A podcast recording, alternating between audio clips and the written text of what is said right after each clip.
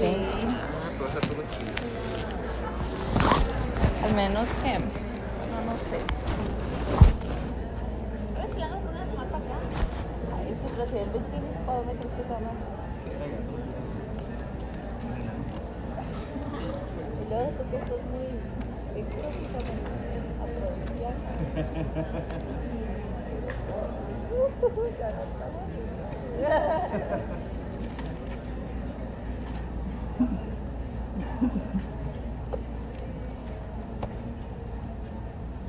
¿Seguimos entonces?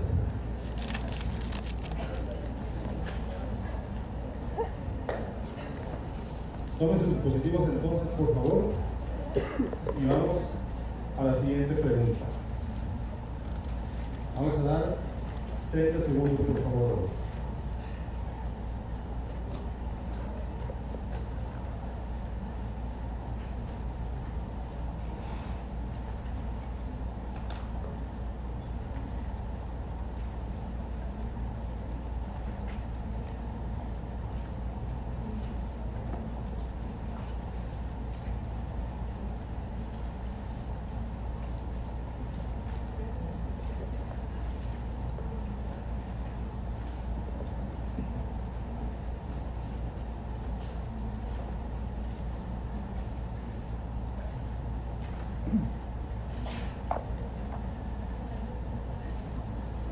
Entonces, ya pasamos de la primera guía de úlcera péptica a la segunda guía que es úlcera péptica complicada. Entonces, las cuatro son complicaciones de las úlceras pépticas. Pero la pregunta ahí es, ¿cuál es la más frecuente de todas? ¿Y cuál es la más frecuente? Sangrado. Los pacientes se complican porque sangran. Vemos Raúl. 70% perforación, la segunda. Entonces, úlcera péptica complicada. ¿Cuándo se va a considerar complicada? Si, si, recuerdan, dijimos que para que fuera úlcera debía pasar de qué capa? De la muscular mucosa. Cuando la úlcera pasa a la submucosa o la muscular propia, se va a considerar complicada. Si recuerdan, cuando vimos Mallory Weiss, dijimos que a nivel de la submucosa estaban los plexos venosos, los plexos sanguíneos, tanto venosos como arteriales. Entonces, cuando pasa a la submucosa, tiene riesgo alto de sangrado que es la principal complicación de un paciente con una úlcera péptica. Se puede presentar hasta 10 a 20% de los pacientes con úlcera péptica. ¿Y cuál es el problema? Que un 10% de los pacientes que sangran se van a morir. Entonces es una patología con morbo y mortalidad elevada. Complicaciones entonces, la más frecuente es sangrado. Aquí sí es diferente. El principal factor de riesgo para que un paciente con una úlcera péptica sangre es el consumo crónico de aires. Para que sangre sí es lo más importante los aires. ¿En qué pacientes voy a sospechar que, que tiene una perforación? Cuando el paciente tenga dolor súbito abdominal intenso, hay que pensar que ese paciente tiene una perforación gástrica o péptica. Las otras dos complicaciones son penetración u obstrucción penetración significa que se va hacia otro órgano y obstrucción que tiene, que tiene un, síndrome, un síndrome de obstrucción de vaciamiento gástrico. Este paciente, aquí está el vaso sanguíneo sangrante, aquí está otro vaso sanguíneo, afección de la submucosa, afección de los plexos vasculares con sangrado. Este paciente es una úlcera gástrica, este tejido que se ve aquí es el páncreas. ¿Cómo se llama esta úlcera que está de estómago a páncreas? Se llama que se penetró a páncreas. Esta úlcera está penetrando y afectando el páncreas. Entonces es como se puede preguntar en su examinación. ¿De qué se mueren los pacientes con una úlcera péptica complicada? Se mueren de resangrado. La principal causa de muerte de un paciente con una úlcera péptica es por resangrado.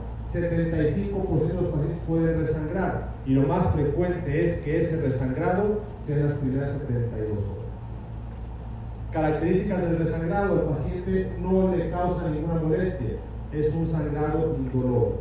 Entonces, un paciente con una úlcera péptica complicada que presenta sangrado, la primera medida será estabilizar al paciente hemodinámicamente, canalizar vía periférica y reponer soluciones o contenidos hemáticos. Lo más importante es estabilizar al paciente de forma inicial. ¿Cómo hacemos el diagnóstico para un paciente que está sangrando? Aquí hay más escalas que algunas se habrá que aprender. Primera de ellas, escala de Blatchford. La escala de Blatchford se usa para valorar si ese paciente necesita que se realice una endoscopía. ¿Qué les pueden preguntar de la escala de Blatchford? ¿Cuáles son los componentes? Y escala de Blatchford va a evaluar urea, hemoglobina, presión arterial y otros parámetros, que tengo las patologías. Esto le pueden preguntar los componentes. El año pasado preguntaron cuál de los siguientes no forma parte de la escala de Blatchford. Y pusieron urea, creatinina, hemoglobina y presión arterial. Y la que no forma es creatinina. Entonces, así les pueden preguntar. Si el paciente tiene un índice en la escala de Blatchford de 1 o mayor, ese paciente va a requerir exploración endoscópica. La endoscopía entonces va a ser el estudio de elección para el diagnóstico con sangrado de tubo digestivo alto. Pregunta de examen nacional, ¿cuándo, ¿cuándo le hacemos la endoscopia a ese paciente? En las primeras 24 horas de forma ideal. ¿Y cómo vamos a evaluar los hallazgos endoscópicos? Con la escala de Forrest. La escala de Forrest sí se la tienen que aprender para su examen nacional. La escala de Forrest se va a evaluar en dos grupos. Primero hemorragia activa y después hemorragia reciente. Forrest 1A se ve la hemorragia en chorro. Forrest 1B hay hemorragia en capa. Forrest 2A se ve el paso visible pero ya sin sangrado. Forrest 2B vemos el coágulo adherido.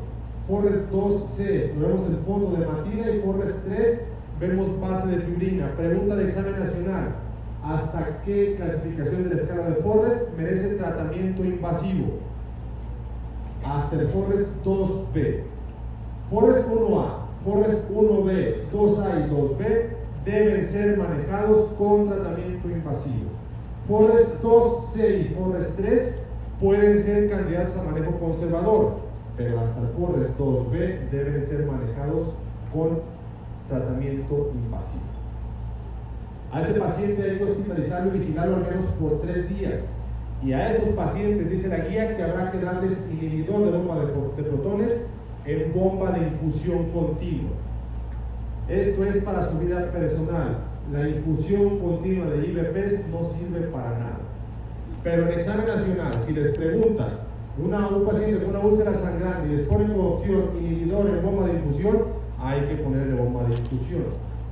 Y bueno, como comentario, aprovechando los inhibidores de bomba, ¿ustedes saben cuál es el tiempo ideal para tomar inhibidor de bomba de protones? La función, supongamos, tú te vas a tomar un inhibidor de bomba de protones. ¿Cuánto tiempo antes de comer te lo tomas? ¿Te lo tomas después de comer?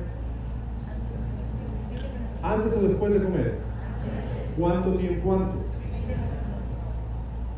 Bueno, vamos a empezar con las preguntas un poquito antes de eso. ¿Dónde se absorbe el omeprazol? Se absorbe en el estómago, no porque el ácido lo destruye, se absorbe en duodeno. Por eso el omeprazol o los, los inhibidores de bomba se venden en cápsulas con cápsulas energéticas. Entonces se absorbe en duodeno. ¿Cuánto tarda en pasar el alimento, el líquido del estómago al duodeno? 45 minutos. Entonces, si ustedes toman el omeprazol antes de 45 minutos, lo están destruyendo en el estómago y no se absorbe nada. Ahora, ¿qué pasa si lo toman en ayuno? Si el omeprazol se toma en ayuno, van a inhibir el, 100, el 98% de las bombas activas. ¿Cuántas bombas activas hay en ayuno? 2%. Si lo toman con alimentos, van a inhibir el 98% de las bombas activas. ¿Cuántas bombas activas hay cuando el paciente come? 95%. Entonces, ¿cuál es el tiempo ideal para tomar omeprazol? 40 a 45 minutos antes de ingerir alimento. Entonces, para que lo receten de forma adecuada. ¿En qué consiste entonces el tratamiento invasivo? Dijimos que hasta el Forrest 2B. El tratamiento va a ser igual que como si fuera un sangrado por un síndrome de Malo vamos a aplicar epinefrina con polidocanol. Pero aquí la guía nos da más opciones de tratamiento, como cuál, como aplicar plasma de argón. Esta se considera terapia térmica. Les pueden preguntar en examen nacional cuáles pacientes son candidatos a aplicación del plasma de argón.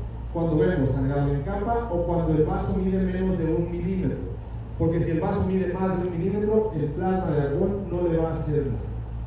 Más opciones, aplicación de los hemoclips. ¿Qué hace el hemoclip? Controla el vaso sangrante. ¿Cuándo los vamos a usar? Cuando esté evidente el vaso que está sangrando solamente. Estos son tratamientos invasivos para un paciente con Forrest desde el 1A hasta el 2B. Son los que se tratan de forma invasiva. Ahora, el paciente continúa con sangrado. ¿Qué le voy a ofrecer? Una segunda endoscopía. ¿Cuánto tiempo hay que ofrecérsela? 24 horas después de la inicial en pacientes que tengan actos de resangrado. Esto no va a ser de rutina. Si el paciente resangra, le podemos hacer hasta una segunda endoscopía. Si hay opción en su examen nacional de hacer embolización arterial selectiva por radiología intervencionista, será respuesta correcta también. Este se considera tratamiento invasivo de elección en pacientes con resangrado. Pacientes con primer sangrado habrá que intentar con epinefrina, con plasma de argón o con hemoclips. Si resangra, entonces podemos hacer embolización arterial, porque si no, la siguiente opción es la última, que es el manejo quirúrgico. ¿Y cuál es la prioridad de ese manejo quirúrgico? Controlar el sangrado. El cirujano entra a controlar el sangrado, entonces ¿Cuáles son las indicaciones quirúrgicas para un paciente consangrado por una úlcera péptica? Que esta se va a considerar úlcera péptica complicada. Primero, primera y segunda endoscopías fallidas. Fracaso control endoscópico, indicación para cirugía. Número dos, paciente inestable hemodinámicamente después de que le pasamos más de tres unidades de sangre. Número tres, el paciente sigue requiriendo transfusión, pero ya le pasamos más de 6 unidades en 24 horas. Y la última indicación, después de la tercera recidiva de hemorragia. O sea, sangrado, endoscopía, recidiva, endoscopía y después, a la tercera intervención, debe ser manejo quirúrgico. ¿Qué le hacemos entonces? Dijimos, controlar el sangrado es lo más importante. La primera opción quirúrgica va a ser entonces cortar la úlcera y hacer un cierre primario del estómago. Eso es lo más importante. Más opciones quirúrgicas siempre y cuando el paciente esté estable. Podemos hacer una resección de la parte distal del estómago del antro, que es donde está más frecuentemente ulcerado, y una reconstrucción. Esta cirugía solamente le quitamos el antro, que hacemos una anastomosis del, del estómago restante con el duodeno se llama cirugía de Billroth 1. Esta cirugía cada vez está menos, menos aceptada a nivel mundial. Para examen nacional, primera opción, resección de la úlcera y cierre primario. Segunda opción, Billroth 2. Billroth 2 es una gastrectomía subtotal. Quitamos dos terceras partes del estómago y hacemos una reconstrucción del tránsito intestinal en forma de pie de Rux. Se llama cirugía de Billroth 2, es lo que ustedes necesitan de saber. Si se puede y en examen nacional viene la opción, habrá que hacerlo de forma laparoscópica. Para examen nacional, la opción de piloroplastía, perdón, de vagotomía, ya no está indicada. La vagotomía antes se usaba mucho en pacientes con estados hipersecretores. Y si el paciente tiene una úlcera recurrente, se puede considerar que tiene estado hipersecretor hasta demostrar lo contrario. Ahora ya no está justificado. Antes teníamos el vago izquierdo y el vago derecho y se hacía la llamada vagotomía troncular.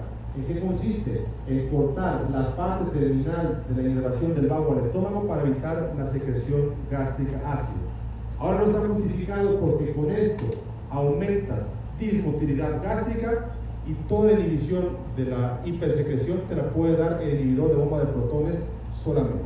Entonces, para examen nacional, ni para úlcera recurrente, ni para sol ingereris, que se, se solía usar muy frecuentemente, ya está indicada la vagotomía troncular. ¿Qué sigue entonces? Prevenir que ese paciente continúe sangrando. Si no ha tenido la indicación de Helicobacter pylori, se lo vamos a dar. Que deje de tomar aires y que mantenga de por vida la, la supresión de ácido.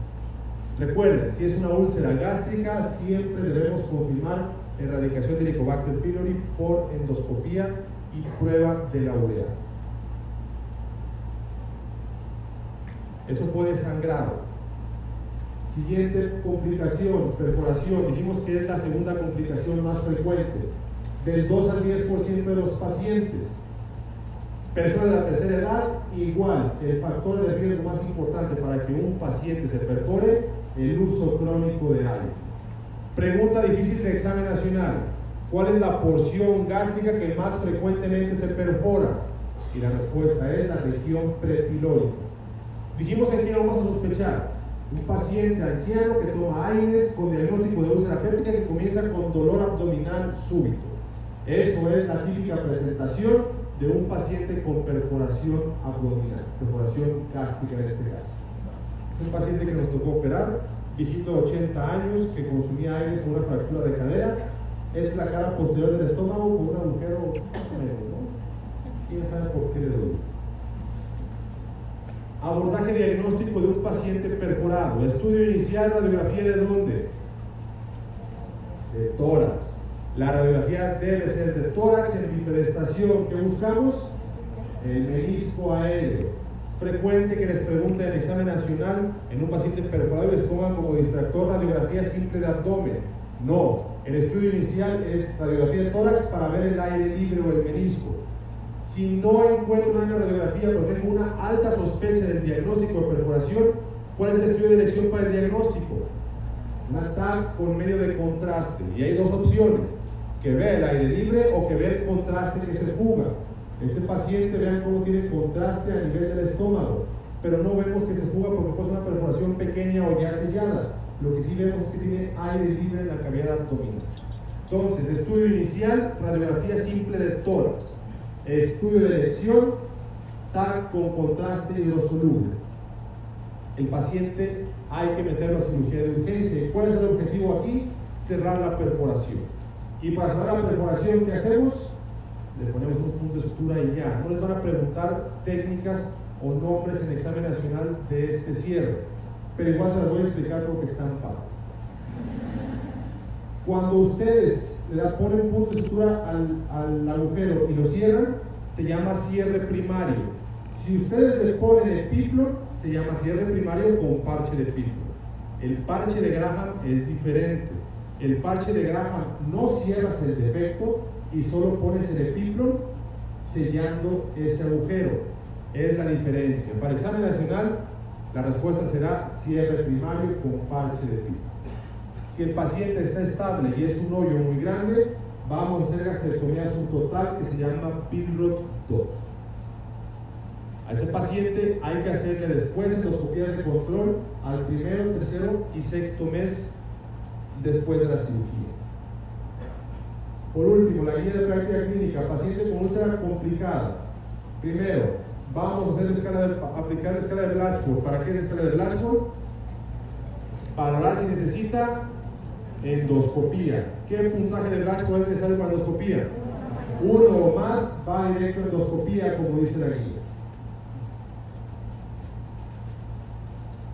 Paciente está estable hemodinámicamente. Si está estable, endoscopía temprana. Si no, lo reanimamos. Encontramos hemorragia activa, dijimos, paciente con Forres 1A, 1B, 2A y 2B, tratamiento endoscópico, tiene que ser combinado si el paciente no está sangrando, manejo ambulatorio con inhibidor de bomba de protones vía oral. Si con el tratamiento endoscópico se logra la hemostasia, le damos infusión de omeprazol y si no, lo vamos a meter a cirugía o angiografía. Después, paciente que pensamos que tiene dolor epigástrico súbito, que pensamos que puede estar perforado. ¿Qué le pedimos? Exámenes de laboratorio y tele de tórax número uno. Como, también como conocimiento extra. Si sospechan de perforación en un paciente anciano postrado en cama, piden la radiografía, pero antes de eso siéntenlo al menos 15 minutos. Porque si el paciente está postrado y está perforado, no se va a ver el aire libre en la radiografía simple si no lo sientan. Si se puede parar y caminar, que lo haga, sino que por lo menos se siente por 15 minutos para ver el aire su diafragma. Si no se ve en la radiografía, hacemos tomografía. Y si sí se ve, pues es indicación de cirugía. Preguntas, doctores de farmacia péptica. ¿Todos bien? Vamos a la que sigue. Vamos a dar 40 segundos para la primera pregunta.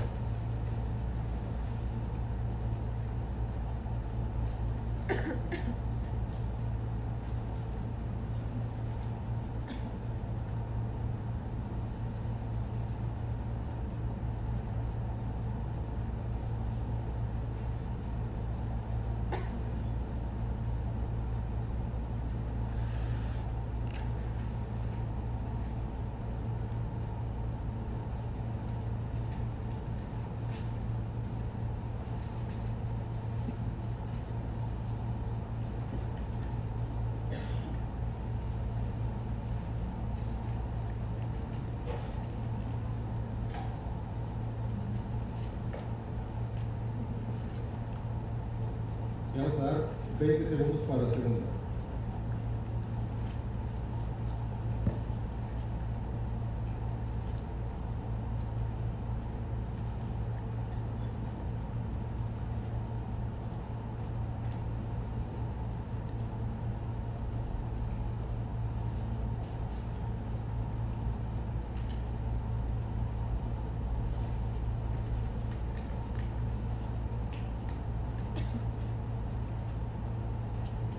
¿Cuáles son mis datos pivotes del caso clínico?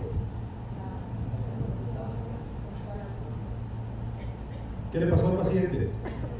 Es un paciente electrocutado. ¿Y qué más tiene? Quemaduras del 40% de su superficie corporal y empieza con hematemesis. ¿Cómo se llama lo que tiene el paciente? Se llaman úlceras de Kuhn. Úlceras de Kuhn son úlceras por quemadura. Típicamente quemadura eléctrica y más de qué porcentaje de superficie corporal. Más del 30% de quemadura de superficie corporal, factor de riesgo para presentar úlceras de Kuhn. Vemos Raúl. 51%. ¿Y cómo trato a ese paciente? Primero, ¿cuál es la opción que no voy a poner? ¿Qué dijimos que ya no estaba indicado? La. Entonces, ¿qué le hago a este paciente? Con endoscopía. Vemos Raúl. 47%. ¿El paciente está sangrando o no? ¿Está estable o está inestable? Paciente que sangra, que está inestable, ¿le doy en bomba de infusión inhibidores de bomba de protones? Es un paciente que debe tener un Forrest 1A o Forrest 1B. Entonces se va a tratar igual. ¿Qué es importante que conozcan? La diferencia entre úlceras de Curling y úlceras de Cushing. ¿Dónde son las úlceras de Charcot? Los pies. Pacientes con pie diabético. Entonces, para, finalizar, úlceras de Curling, úlcera péptica en paciente con quemaduras.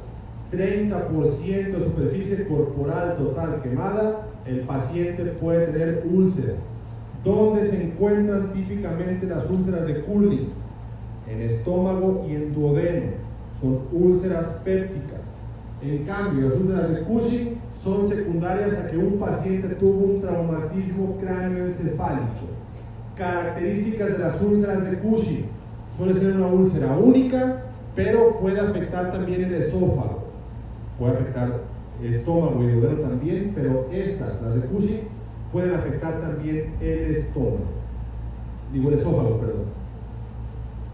Una vez controlado el sangrado que le hago al paciente, entonces sí, le corregimos electrolitos e inhibidores de bomba de infusión.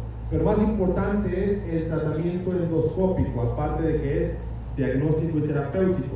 Si el paciente tiene sangrado refractario, aquí no le damos dos opciones. Un paciente con úlceras de Curling o úlceras de Cushing, que ya se dio manejo por endoscopía y el paciente resangró, ese paciente va directo a cirugía. Vamos al siguiente caso. Vamos a dar 50 segundos, por favor.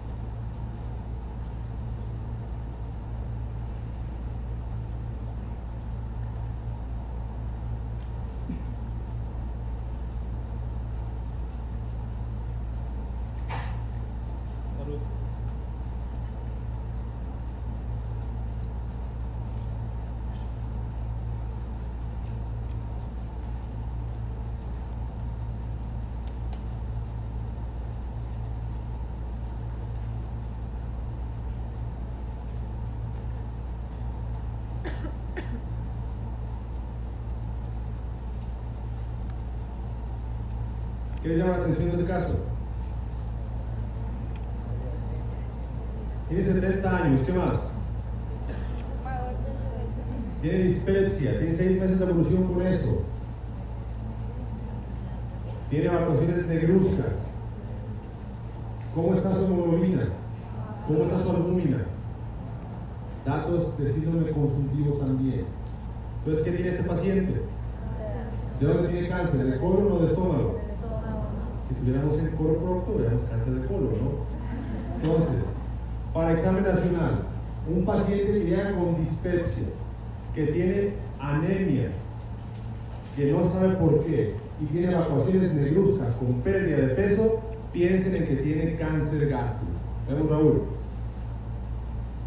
81%, cáncer gástrico, ¿por qué lo pregunta el examen nacional? La tercera causa de muerte en México, pero es la primera causa de muerte en patologías del tracto gastrointestinal. En hombres, detrás del del pulmón y en mujeres detrás de mama, cáncer uterino y de vías biliares. Entonces, por eso lo van a preguntar en su examen nacional. Afortunadamente, no hay muchas cosas que preguntar. Segunda causa de muerte a nivel mundial, edad actualmente en el mundo 50 años. En México para el diagnóstico 60 años. Entonces, ¿qué haremos? Lo dejamos a la mitad. Pacientes con riesgo de cáncer gástrico se van a catalogar a partir de los 55 años de edad para pacientes mexicanos. Pregunta de examen nacional. Estirpe histológica más frecuentemente encontrada en pacientes con cáncer gástrico. Adenocarcinoma puro, 92% de los casos. Siguiente pregunta. 20 segundos, por favor.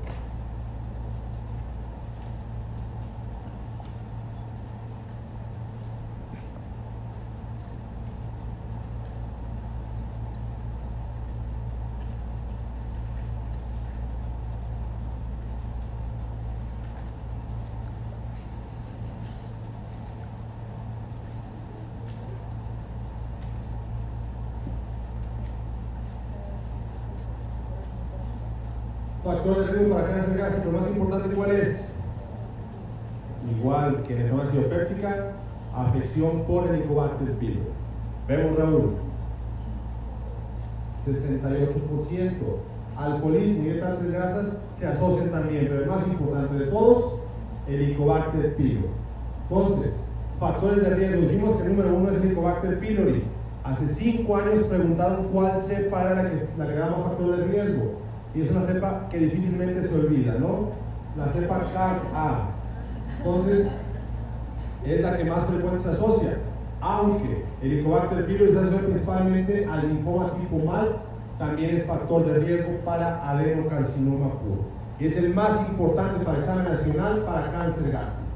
A pesar de eso, dice la guía o la literatura mexicana, no se recomienda el tamizaje para el Helicobacter pylori, para su diagnóstico. Examen nacional, suelen preguntarlo en un paciente masculino, dijimos, de 55 años en adelante. Se asocia este cáncer al consumo de alimentos ahumados, salados o curtidos. Todo lo que tenga contacto con nitrosaminas, factor de riesgo para cáncer gástrico. Dijimos el tabaquismo, especial de la nicotina. Nicotina ralentiza la cicatrización de úlceras y favorece la presencia o el desarrollo de, metaplasia a nivel gástrico. Por eso el tabaquismo hay que quitarlo en un paciente con factores de riesgo para cáncer. El paciente con ingesta baja de fibra o nivel socioeconómico bajo se han considerado factores de riesgo porque uno suele llevar al otro. Dijimos, 3% de los pacientes con úlceras pépticas tienen una neoplasia por debajo. Entonces una úlcera gástrica previa se considera factor de riesgo. Hay síndromes familiares como el corporación de familiar o Peutz-Jeghers que pueden también tener eh, presencia de cáncer gástrico. El examen nacional los preguntan más bien en cáncer de colon, los síndromes familiares más que en cáncer gástrico. Y los únicos protectores, según la literatura, la vitamina C y los carotenos. Entonces prácticamente nada. ¿Cuál es el problema principal para el diagnóstico del cáncer gástrico? Que los síntomas suelen ser los mismos que un paciente con enfermedad péptica. Eso hace que el diagnóstico sea difícil y se haga de forma tardía. Pues cuando hacemos el diagnóstico, el 50% tiene patología avanzada, haciendo que el tumor sea irresecable de primera intención. Entonces, este paciente es un riesgo, tiene un pronóstico muy sombrío, por no decir malo, para la vida y la función. Cuando hay síntomas, ¿qué tiene el paciente? Puede tener dispepsia, pérdida de peso, que la pérdida de peso no es tanto porque el tumor consuma, sino porque el paciente no tiene tanta hambre. Se asocia con anorexia, puede haber hemorragia por sangrado o por erosión del tumor, y recuerde que un paciente con anemia normocítica, microcítica hipocrómica de difícil diagnóstico hay que pensar en un cáncer del tracto gastrointestinal. Número uno gástrico y número dos de colon. Datos de diseminación, el paciente puede tener diseminación a cualquier parte del abdomen. Puede haber, el tumor puede crecer o puede ser por metástasis también. Y obviamente, entre más síntomas tenga el paciente, más avanzado nos va a indicar que se va a encontrar su enfermedad. ¿Cómo es el diagnóstico de un cáncer gástrico? El estándar de oro, igual que en todos los cánceres, como dijimos, es endoscopía con toma de biopsia. La biopsia va a ser el más importante para el diagnóstico. ¿Y cuáles son las indicaciones para tomar biopsia? Dijimos, paciente, vean lo que dice la guía, dispepsia no complicada que no responde al tratamiento médico por seis meses. Un paciente que comenzó con síntomas, lo tratamos y hasta los seis meses se diagnosticó por cáncer, Imagínense el beneficio que le podemos haber dado con seis meses de diagnóstico temprano. ¿Cuál es el problema? Que la endoscopía es cara y no tenemos para hacer endoscopía a todos. Lo que sí dice la guía también, pacientes mayores de 55 años con cualquier grado de dispepsia debe ser valorado directo por endoscopía. Entonces, el número mágico para endoscopía son 55.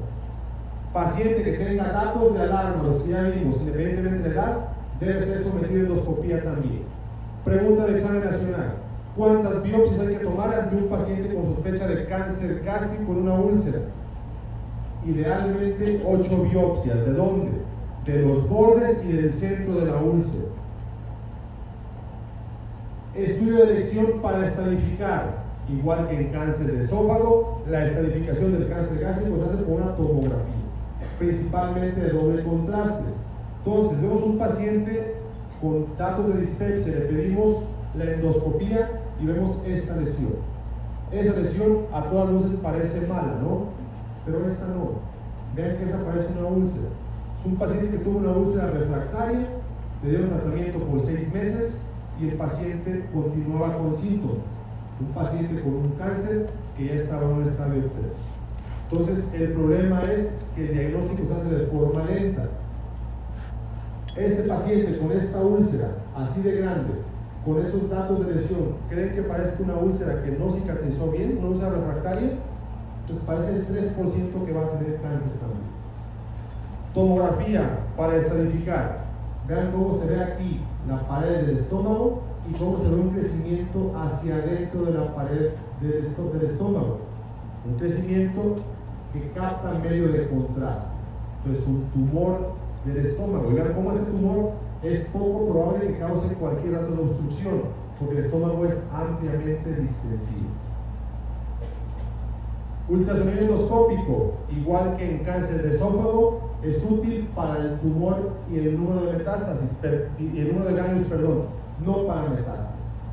Resonancia magnética es igual de útil que la tomografía, pero como es más cara y menos disponible para examen nacional, vamos a pedir tomografía.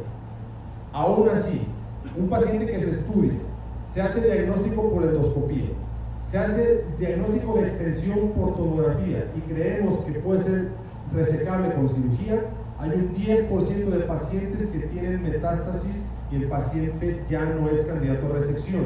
Entonces, a todo paciente que va a ser sometido a resección o que se va a intentar, hay que hacer la llamada laparoscopía diagnóstica. ¿Para qué? para confirmar que el paciente no tiene metástasis peritoneal. Porque esto es una metástasis, explosión T4 y ese paciente ya no es candidato a resección quirúrgica. 10% puede presentarlo. ¿Por qué? Porque esta metástasis se ve muy similar al epículo. Entonces en la tomografía no somos capaces de distinguirlos todavía. Entonces por eso pedimos la paroscopía diagnóstica. Cáncer gástrico hay tres clasificaciones que todos les pueden preguntar afortunadamente son sencillas. ¿Qué les pueden preguntar el nombre? La clasificación de Laure. La clasificación de Lauren lo va a dividir en dos, que es intestinal y difuso. ¿Qué pregunta el examen nacional? ¿Cuál es el subtipo de, de la clasificación de Lauren que tiene mejor sobrevida? Y ese es el intestino. La que más preguntan es la clasificación de la OMS. La clasificación de la OMS va a dividir el cáncer en 5 grados, siendo el menos agresivo el tubular y el más agresivo el indiferencial. En el examen nacional les gusta preguntar las células en anillo de sello. Si ustedes ven células en anillo de sello en un paciente con dispepsia, cierren sus ojitos y pongan cáncer gástrico como respuesta porque esa será la respuesta correcta. Por último, la última que preguntaron fue 6 años de clasificación de MIN.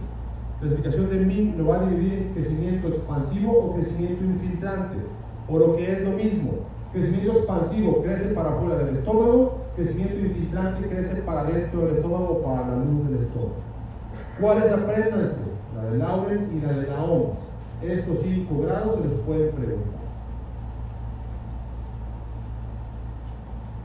TNM gástrico, volvemos a lo mismo. Hay que caer con decencia, no se aprendan esto. Esto es de especialidad. ¿Qué deben saber? Cuando intentamos resección curativa, ¿o qué es una resección curativa? La resección curativa se llama resección RC. Significa que tenemos una resección completa de la pieza sin evidencia macroscópica ni microscópica de tumor. Eso es lo que buscamos en toda resección para un paciente con cáncer. Para examen nacional, si me dicen que es una lesión menor a 3 centímetros, lo podemos quitar de forma endoscópica. Si me dicen que es un tumor grande o un paciente con metástasis, lo más importante es la paliación. Si tengo un tumor en estadio 2 o 3, pero no confío en una resección completa, a ese paciente hay que darle quimio y radioterapia neoadyuvante. ¿Qué significa neoadyuvante? Antes de la cirugía, para que esta quimioterapia o radioterapia ayuden a que el tumor decrezca y sea factible la resección. Para el examen nacional les van a preguntar dos, van a hacer dos preguntas en cuanto al tratamiento quirúrgico. Primero, ¿a partir de cuándo damos quimioterapia? La quimioterapia se da a partir del estadio T2 en delante. Y segundo, ¿qué damos de quimioterapia? Y aquí hay dos esquemas que les pueden preguntar. Primero de ellos es el esquema SF, que es epirubicina más cisplatino más 5-fluoracina. Ese es el esquema tradicional de quimioterapia en cáncer gástrico. Pero actualmente hay un segundo esquema que es un poco más sencillo, que es capecitabina más oxaliplatino. ¿Cuáles pueden preguntar? Cualquiera de los dos. Si les ponen los dos en examen nacional, el mejor para cáncer gástrico es capecitabina más oxaliplatino. Hace cuatro años preguntaban a un paciente con cáncer gástrico con náuseas refractarias a tratamiento médico. Les preguntaban qué, cuál es el tratamiento de elección para un paciente que es oncológico que tiene náuseas. Todo paciente oncológico con náuseas incoercibles debe ser manejado con dexametasona más ondansetron. La dexametasona potencializa el efecto de ondansetron y por eso es por lo que se dan Entonces, ¿qué les pueden preguntar en cirugía? Menor de 3, de 3, de 3 centímetros el tumor, resección endoscópica. Tumor T2, agregamos quimioterapia. Esquema de quimioterapia SF, epirubicina, cisplatino y ciclofluoracilo o capecitabina más oxaliplatino. Después del esquema podemos intentar la resección en caso de que se considere que se puede realizar. ¿Qué hacemos?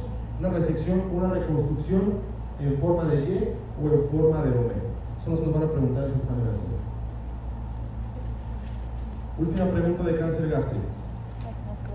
Vamos a dar 25 segundos, por favor.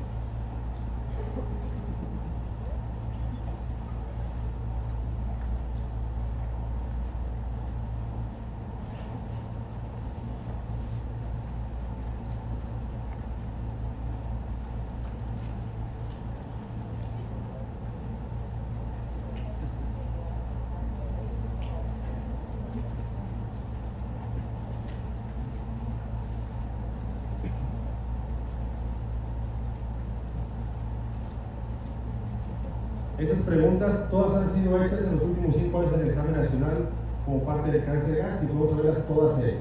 Por aquí preguntan afección ovárica y cómo se llama. Tumor de Kruken. Vemos Raúl. 76%, muy bien. Hermana María José. Entonces, complicaciones. Dijimos que la hemorragia no suele ser muy importante. Metástasis. Hay tumores que van a dar metástasis al estómago. Dos principalmente, número uno pulmón y número dos Pero también el estómago da metástasis. Primero las puede dar por continuidad. ¿A dónde las da? A hígado y a páncreas. Y también, perdón, mi pubertad tardía estaba por vía linfática, que es de las más espectaculares. Primero, cuando es intraabdominal o típicamente supraclavicular, ¿cómo se llama? De. ¿De qué lado es el ganglio de bicho? Izquierdo. Supraclavicular izquierdo, ganglio de bicho. Después, el peritoneo. ¿Se acuerdan la foto que vimos de los implantes peritoneales, no? Son metástasis peritoneales. Entonces, el ganglio de la hermana María José no es un ganglio, es una metástasis peritoneal de un tumor gástrico, no es un ganglio. Y la historia es que una monjita que se llamaba María José le vieron ese, ese ganglio y un tumor gástrico. ¿no? Cuando afecta el ovario, cáncer gástrico que se llama ovario, se llama tumor de Krukenberg. Cuando afecta fondo de saco, se llama escudo de Blumer. Y cuando el tumor se disemina por vía hematógena, puede afectar hígado y pulmón. Esos son los sitios de metástasis de cáncer gástrico. Entonces, recapitulando, ¿qué les pueden preguntar? Primero, principal factor de riesgo para cáncer gástrico, ¿cuál es? El Helicobacter pylori. Edad de presentación, 55 años en delante, factor de riesgo. Diagnóstico de elección, endoscopía con toma de biopsia. ¿Cómo evalúas metástasis? Tomografía. ¿A partir de qué estadio le doy quimioterapia? Estadio 2. ¿Y cuál es la medición máxima para hacer la resección endoscópica? 30 milímetros o 3 centímetros máximo. Esquema de quimioterapia, ¿cuál es?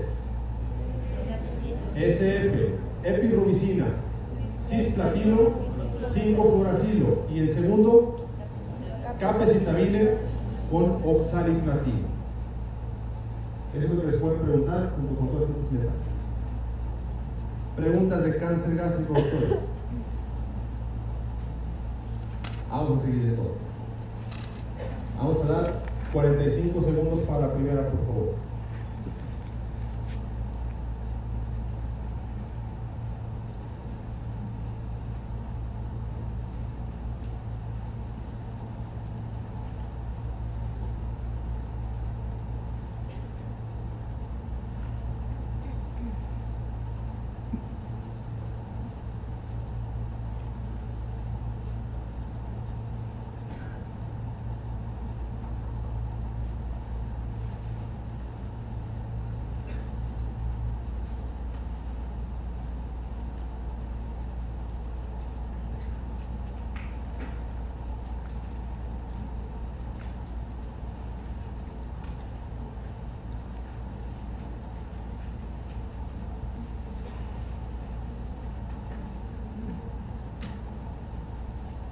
Dar 20 segundos para la segunda.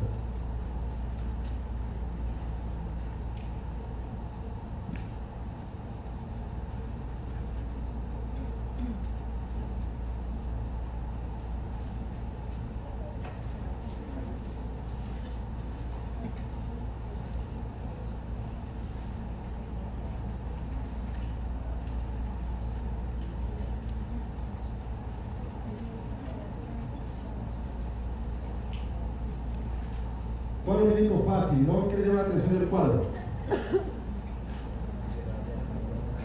Dolor abdominal, ¿dónde está el dolor? Mesogástrico, que si raya ambas escápulas, ¿cómo se llama ese, ese dolor? En el cinturón, si raya ambas escápulas, ¿qué más? Cinco días de evolución, náuseas y vómitos y no tolera la vía oral, lleva cinco cuadros este año. ¿Qué tiene el paciente? Una pancreatitis probablemente crónica que se agudizó. Lo más importante es que es una pancreatitis aguda. ¿Y cuál es el estudio de laboratorio que es más sensible para el diagnóstico de pancreatitis aguda? Más sensible de todos es la lipasa. Vemos Raúl. 62%. Pregunta difícil, ¿cuáles son los valores normales del IPASA? En nacional nos van a decir, tiene los valores aumentados, ¿eh? les van a decir, tiene el valor de tanto. ¿Cuánto es lo normal del IPASA? De 20 a 70. ¿Y cuál es el valor normal de Amilasa? De 70 a 160. Esos apúntenos por favor son importantes para el examen nacional. Y la otra pregunta también es muy frecuentemente realizada. Principal causa de paquete de salud en México, ¿cuál es? Biliar. Vemos Raúl. 73%, excelente. Están entre las dos más importantes, están en 50-50. Sigan descartando cosas. Vamos con más preguntas del examen nacional del año pasado. 25 segundos para la primera, por favor.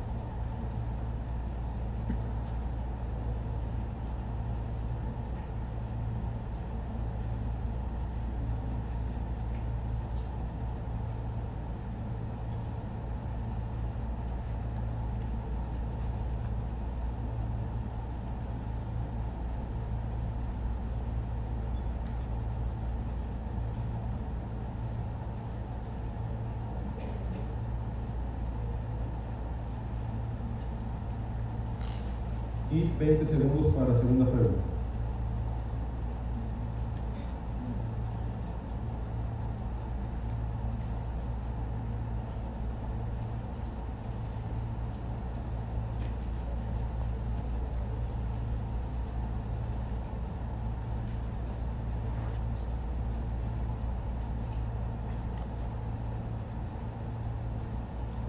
Pregunta del año pasado. Principal causa de pancreatitis recurrente en México, ¿cuál es? Si la más frecuente dijimos que es biliar, la de recurrente, ¿cuál va a ser la más frecuente? Pues litos chiquitos, ¿no? No folitos grandotes, son litos chiquitos. Vemos Raúl. 36%. ¿Qué dijeron? Por la otra, pues biliar esta va a ser alcohólica, ¿no? No, no es tan sencillo.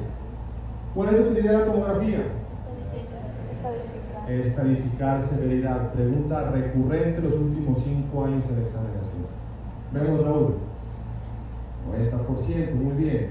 Es una pregunta difícil que dicen que es casi tan difícil como destruir un Horrocrux, ¿no?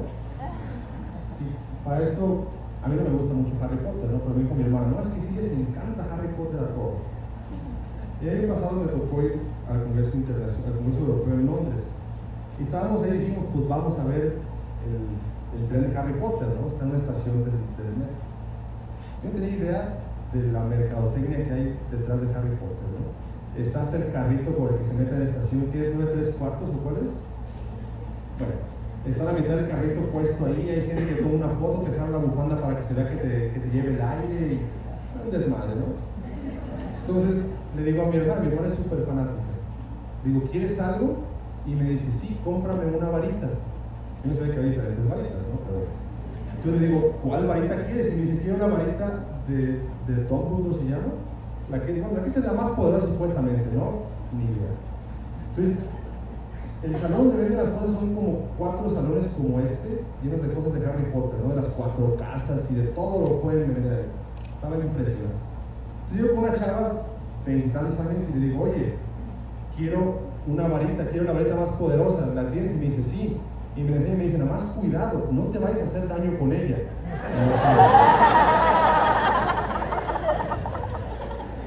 Se la cobré a mi hermana por la humillación.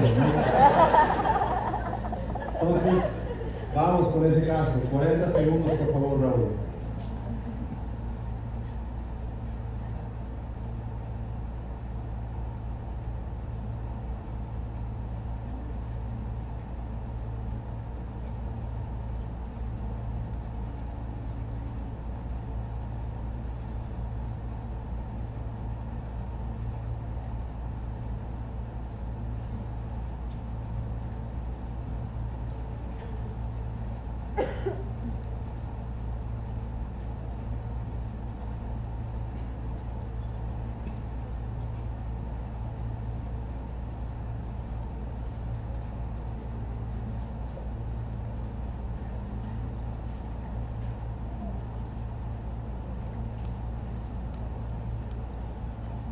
Entonces, ¿qué le llama la atención del caso?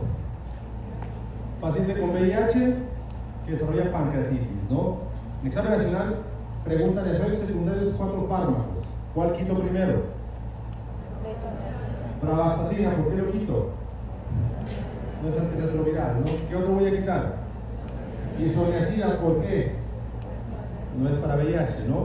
Entonces, estamos en 50 y 50. ¿Y cuál produce pancreatitis típicamente? Tidanosina. Veo Raúl. Se le fueron por el equivocado ahora, pero bueno, siguen estando ahí. 50 y 50 tendrán más posibilidades en examen nacional. Entonces, los cuatro son fármacos que preguntan efectos adversos. Tiranosina provoca típicamente pancreatitis aguda. Efecto secundario de Fabiens, ¿cuál es? Problemas psiquiátricos, típicamente alucinaciones de qué tipo? Las que les llaman vívidas, alucinaciones vívidas. Pravastatina, efecto secundario, ¿cuál es? Rhabdomiólisis, muy bien. Y isoniazida, sencilla. Hepatitis aguda que puede ser fulminante. Entonces, estos cuatro efectos secundarios se los pueden preguntar en su examen nacional. En este caso, el que más nos importa fue la didanosina que provoca pancreatitis aguda. Entonces, ¿qué es la pancreatitis? Es un proceso que provoca inflamación del páncreas de forma aguda que puede involucrar tejido peripancreático, órganos pegados o órganos distantes y causan dolor intenso. Un pico bimodal, 30, 40 años y 55, 60 años. Ligeramente más frecuente en mujeres, haciendo que en México la principal causa de pancreatitis aguda sea secundaria a cálculos biliares. Examen nacional pasado preguntaron de pancreatitis aguda recurrente y esa va a ser microlitiasis. ¿Por qué? Porque las piedras siguen pasando del conducto cístico al conducto colédoco, favoreciendo la pancreatitis. Segunda causa, alcohol. Si preguntan causa más frecuente de pancreatitis en hombres, entonces sí ponemos alcohol. Pero si preguntan en general o en mujeres, la más frecuente es litiasis. Pregunta de examen nacional, porcentaje de CEPRES que producen pancreatitis de 2 al 5%. Y después de ahí puede ser muchas cosas. Trauma, hiperlipidemia, infecciones, drogas o alteraciones anatómicas. Como no sé si se acuerdan de la embriología, que el páncreas tiene dos yemas, yema ventral, yema, yema ventral, yema dorsal. Esas yemas van a tener un giro de 90 grados. ¿Qué pasa si ese giro no se produce? ¿Cómo se llama cuando el giro no se produce? Se llama páncreas divisum o páncreas dividido. ¿Por qué? Porque tenemos una yema y otra yema. ¿Y qué pasa si el giro, en lugar de hacerse conforme a las del reloj, para juntarse con la yema pancreática dorsal, se hace en sentido antihorario? Se llama páncreas anular, porque el duodeno se va a esterosar con un giro al revés. Entonces son dos patologías en la formación neurológica que pueden crear pancreatitis también. ¿Cómo hacemos el diagnóstico de pancreatitis? Pregunta de examen nacional. Para el diagnóstico debemos tener dos de, de los tres siguientes. Número uno, cuadro clínico sugerente. El paciente debe tener dolor abdominal, en epigastrio que se irradia a espalda, típicamente en el cinturón. Puede irradiarse al hombro derecho, al hombro izquierdo, a la escápula o a cualquier parte de la espalda. ¿Por qué? Porque recuerden que el páncreas es un órgano retroperitoneal. Por lo tanto, su inervación no está bien delimitada. Entonces puede irradiar a donde le dé Va a tener náuseas, vómitos y va a disminuir la peristalsis. Eso es muy importante también. El paciente tiene peristalsis disminuida. Entonces, número uno, clínica sugerente. Número dos, alteraciones bioquímicas. Dijimos, ya sea elevación de amilasa o de lipasa, tres veces su valor normal. Es importante que sepan los valores normales. Amilasa de 60 a 160, lipasa de 20 a 70 son los valores normales. Entonces, elevación al triple, alteración bioquímica. Y por último, alteraciones estructurales que se van a valorar en la tomografía o estudio de imagen.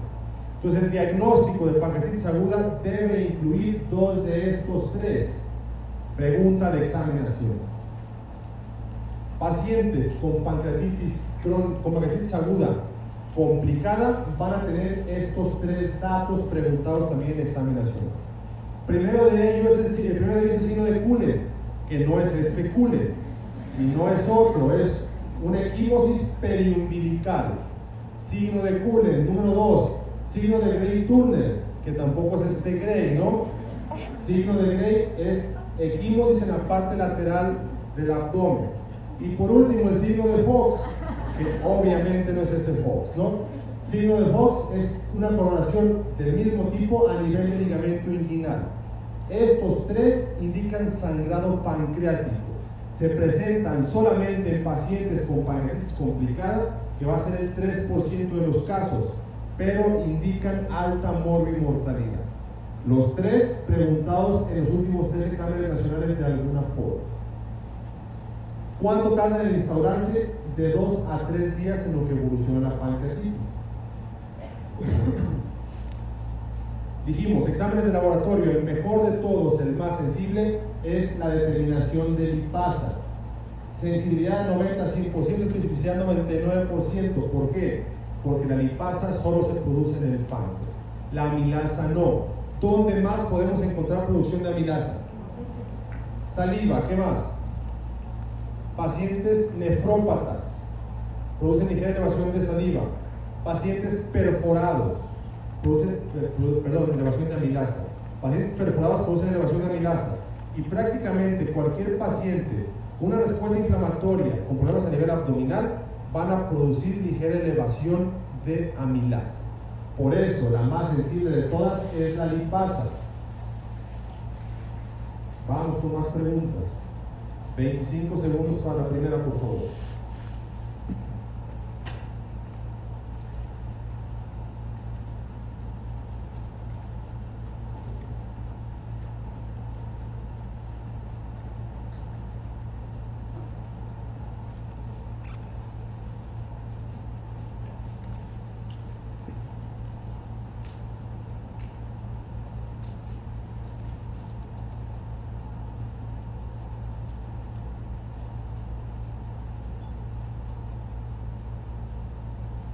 Y 25 también para la segunda.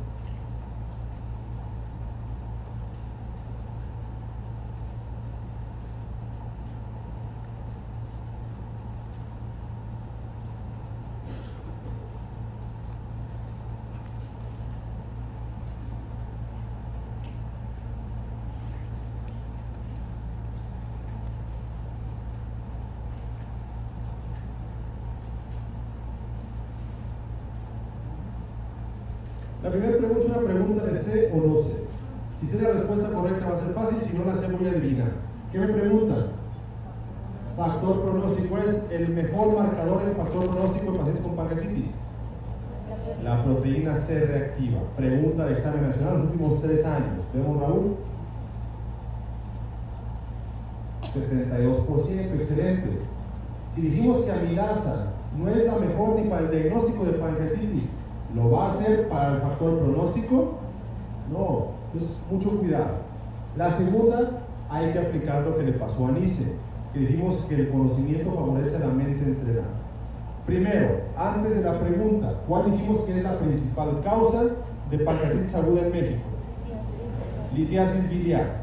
Entonces, ¿qué voy a buscar en el estudio de imagen inicial? Una piedra. ¿Y con qué busco la piedra? Con un ultrasonido abdominal. ¿Vemos, Raúl? 66%, cuidado. Así de sencillo es pensar en el examen nacional. Hagan ese análisis, así va a ser mucho más fácil.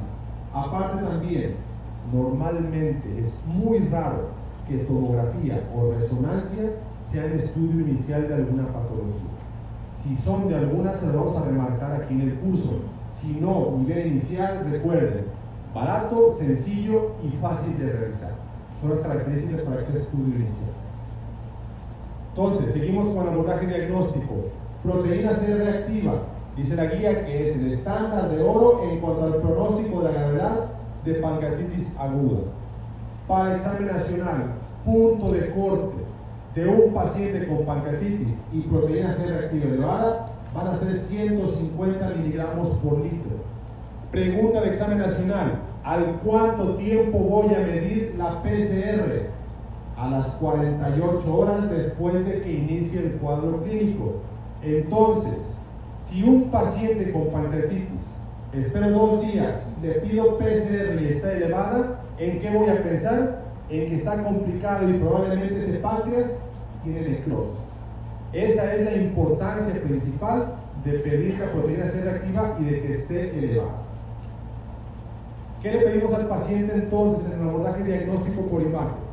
Dice la guía, la radiografía de tórax y abdomen solo son complementarias, no son útiles en el diagnóstico de pancreatitis aguda, pero como complemento diagnóstico les voy a comentar los dos hallazgos principales en la radiografía de un paciente con pancreatitis. ¿Cuáles son? Número uno se llama asa sentinela. ¿Qué significa asa sentinela? Que esa asa está cerca del proceso inflamatorio y no se mueve. Al no moverse va a tener aire y líquido en su interior. Recuerden ustedes que una radiografía normal de abdomen es normal que una radiografía de abdomen simple es normal que veamos aire en estómago, en primera porción del duodeno y en colon. El intestino delgado no es normal ver aire. Entonces, si vemos aire a este nivel, es porque hay alguna patología. Pues esta asa del intestino delgado está pegada al proceso de infección o de afección pancreática. Eso hace que la peristalsis disminuya y se acumule el gas a este nivel. Y el número 2 se llama signo del colon cortado. Signo de colon cortado también es sugestiva de pancreatitis aguda, entre otras cosas. ¿Qué pasa aquí? Aquí el proceso de inflamación no está a nivel de la cabeza o cuerpo del páncreas como en asa sentinela. Aquí el problema está en la cola del páncreas. Entonces este colon viene caminando y de repente se ve que ya no se mueve nada. ¿Por qué? Porque la inflamación está a nivel de la cola del páncreas y aquí hay aperistalsis. Como hay inflamación, no se mueve esa parte del colon y aparece esta imagen. Se llama signo del colon cortado. Recuerden, ambas imágenes son complementarias. Abordaje diagnóstico entonces. Pancreatitis aguda sospechada, estudio inicial, ultrasonido abdominal. ¿Qué me interesa documentar? Las piedras. Número uno, piedras en la vesícula y si se puede, piedras en el conducto principal, que se llama conducto colédoco. Documentarlas me va a hacer que el diagnóstico de pancreatitis se complemente con una pancreatitis biliar. Si les preguntan estudio de elección, va a ser la tomografía. Pancreatitis aguda se va a evaluar con tomografía. Y la tomografía va a tener dos indicaciones. Primero, si se hace las primeras 24 horas, va a determinar casos potencialmente complicables. Pero la ideal o el tiempo ideal para hacer la tomografía va a ser entre 3 y 5 días o entre 72 y 120 horas, porque aquí es cuando me da el factor pronóstico.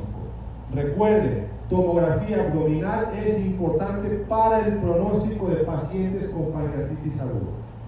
¿Y cómo evaluamos la tomografía en un paciente con pancreatitis? Con la escala de Baltasar. ¿Esta escala la tengo que aprender para el examen nacional? Sí. Este examen la han preguntado los últimos cinco años. Los dos pasados preguntaron con imágenes. Entonces las pueden poner como les dé la gana los del CIFIS. Vamos a verlos todos. Primero, Baltasar A. Baltasar A es un páncreas normal. Recuerden, la tomografía para que sea factor pronóstico debe ser con contraste tanto oral como intravenoso. De preferencia, el más importante es que sea intravenoso. Y recuerden que una contraindicación es una creatinina elevada, porque el contraste se va a filtrar a nivel renal.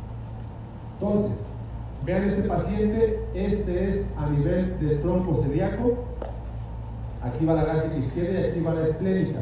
Vean cómo se ve perfectamente el páncreas delimitado sin ninguna afección en su interior. Ese es un páncreas normal. Ese es un Baltasar A. Baltasar B. Va a haber aumento difuso de la glándula o colecciones intrapancreáticas pequeñas. Vean cómo esta glándula está ligeramente aumentada de tamaño, se ve como pachoncita. Comparen una con otra. Un páncreas normal que capte el contraste bien a un páncreas ligeramente edematizado. En este caso, este quiste de aquí es un quiste de la cabeza del páncreas documentado antes, no es una colección. Lo más importante aquí es el aumento focal de la glándula. Recuerden, aumento de la glándula va a ser un Baltasar B. Seguimos, Baltasar C. aquí hay inflamación peripancreática y comenzamos con la necrosis. Necrosis de menos del 30% de la glándula es un Baltasar C. Vean esta tomografía, vean cómo entra el contraste bien, pero aquí se empieza a ver disminuido. Vean cómo esta glándula es el tejido sano y esto de acá ya es tejido muerto. Es una necrosis que afecta parte de la glándula, pero el porcentaje es menos del 30%. Si es menos del 30% va a ser Baltasar C. Vamos al Baltasar D, aquí empezamos con colecciones. Si es una colección líquida única o necrosis de entre el 30 y 50%, va a ser Baltasar D. Y aquí tenemos las dos, colección líquida única en la cabeza del páncreas y necrosis de la glándula. Vean cómo el contraste llega bien hasta aquí y ya acá está todo deshilachado. Esto más esto suman el 48% en este estudio, haciendo que sea un Baltasar T. Por último, el Baltasar E, dos o más colecciones o necrosis mayor al 50%. Vean cómo se ve la T esférica a este nivel, pero ya no hay paso para acá ni para la cabeza. Es un paciente con una necrosis del 78% de la glándula, haciéndolo un Baltasar E. ¿Qué hay que aprenderse? Toda la clasificación. ¿Cómo se las pueden preguntar? De forma directa, cuál es cada una o con imágenes. Entonces, apréndanse las dos, por favor. Pregunta de examen nacional. ¿A qué paciente le voy a pedir resonancia magnética en el contexto de una pancreatitis aguda? Dos casos nada más. Número uno, como ya dijimos, paciente con insuficiencia renal, creatinina mayor a 1.5, que no puede meterse en contraste para tomografía, va a resonancia magnética. Y la más importante de todas, en pacientes embarazadas.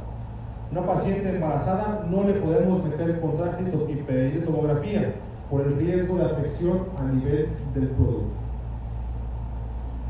¿Cuáles son los criterios de gravedad? Sencillo, ¿no? Que tenga necrosis o que tenga conexiones, ese paciente va a tener, va a ser considerado como paciente grave en cuanto a la pancreatitis. Que necrosis o conexiones, estamos hablando de menos tiene un Baltasar D. Este paciente, cómo tiene conexiones acá y cómo está con gas en esta parte, no capta contraste. un Baltasar, ¿de qué tipo es este? Un Baltasar E. Seguimos entonces. Sospechamos que el paciente tiene necrosis pancreática infectada o colecciones. ¿Qué le hacemos a ese paciente? Lo funcionamos. Hacemos un cultivo del tejido afectado y si está positivo, damos antibiótico y lo llevamos a cirugía. Eso es lo que hacemos en pacientes que, tengan, que tenemos sospecha de que está infectado a nivel de la necrosis.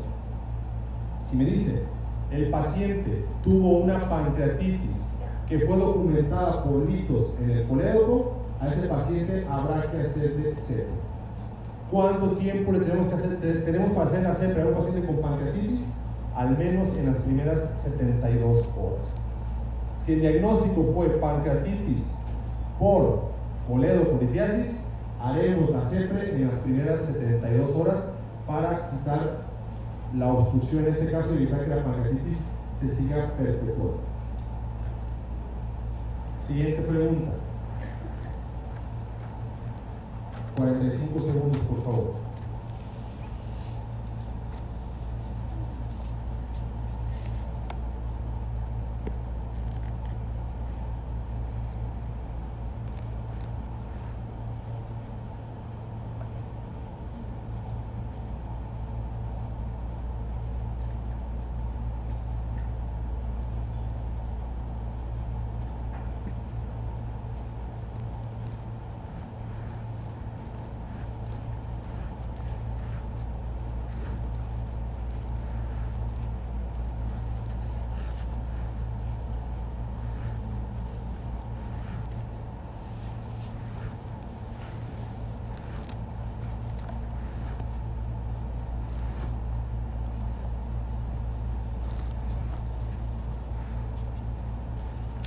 caso del paciente con pancreatitis aguda. Aquí me preguntan qué le voy a ofrecer al tratamiento inicial. ¿Qué es lo más importante en un paciente con pancreatitis aguda en cuanto tratamiento? Hidratarlo. Entonces, ¿cuál es la opción que la hidratación? Ayuno e hidratación. Entonces, lo más importante para este paciente va a ser hidratarlo. el paciente, si se puede quedar en ayuno, pero no es importante quitarle el dolor. Lo más importante para un paciente con pancreatitis es la rehidratación, porque si no se hidrata las primeras 6 horas, el paciente tiene riesgo de presentar necrosis en un 60% más. ¿Vemos, Raúl? 54%. 30% de ustedes son muy nobles que quieren que el paciente no le duela. Está bien, pero lo más importante, recuerden, hidratar a ese paciente.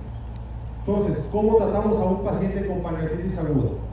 Lo más importante, manejo de sostén, corrección del volumen intravascular. Recuerden, si hay hipovolemia, el paciente va a choque y falla renal aguda, tenemos 6 horas de que empiece el cuadro para que el paciente esté bien hidratado. Pregunta de examen nacional, ¿cuál es la solución ideal para hidratar a un paciente con pancreatitis aguda? Harman o Ringer lactato, cualquiera de las dos palabras que les pongan, será la respuesta correcta. Estas son las soluciones ideales para rehidratar a un paciente con pancreatitis. Importante también, oxígeno en puntas nasales. El paciente debe saturar mayor al 95%. Esto disminuye la necrosis del tejido pancreático que está contundido. Analgesia es el tercer escalón. Esta analgesia va a ser de forma escalonada. Empezaremos con AINES e incluso, dice la guía, podemos dar morfina. Se dice que la morfina hace un espasmo del esfínter de odio, y es cierto, pero ese espasmo no es tan importante. Y lo más importante en este paciente después de hidratación es que el paciente no tenga dolor. Entonces hay que escalar la analgesia. Empezamos con AINES y después podemos dar incluso derivados de la morfina. muy típico que el internado les diga, el paciente con pancreatitis pone sonda nasogástrica. No, la única indicación para examen nacional de poner sonda nasogástrica es que les digan que el paciente con pancreatitis desarrolló un ilio. Si no tiene ilio, no está justificado poner sonda nasogástrica. Eso es para el examen nacional y para la vida diaria también. Otra cosa también típica, pone antibiótico. El antibiótico profiláctico no está justificado en pacientes con pancreatitis aguda. Entonces, ¿cuál es la única indicación de dar antibiótico? Sepsis. Paciente que sospechamos sepsis, que tiene PCR de mayor a 120 miligramos por litro, vamos a empezar antibiótico. Y para examen nacional hay dos fármacos que tienen adecuada penetrancia páncreas. Número uno y más importante, el imipenem o los carbapenémicos en general 75% de penetrancia páncreas. Si no viene como opción o es alérgico, segunda opción ciprofloxacino. Ciprofloxacino tiene penetrancia de 50% a páncreas. Entonces, para examen nacional, sospecho infección o sepsis, entonces sí le voy a dar antibiótico. Si me dice, el paciente tiene infección por gram negativo, vamos a dar número 1 número 2 ciprofloxacino y si me dice es por un gran positivo, vamos a dar vancomicina. Son las tres opciones de fármacos que podemos dar para un antibiótico, perdón, que podemos dar a un paciente con pancreatitis siempre y cuando se corrobore sepsis. Si no, no está indicado el tratamiento antibiótico.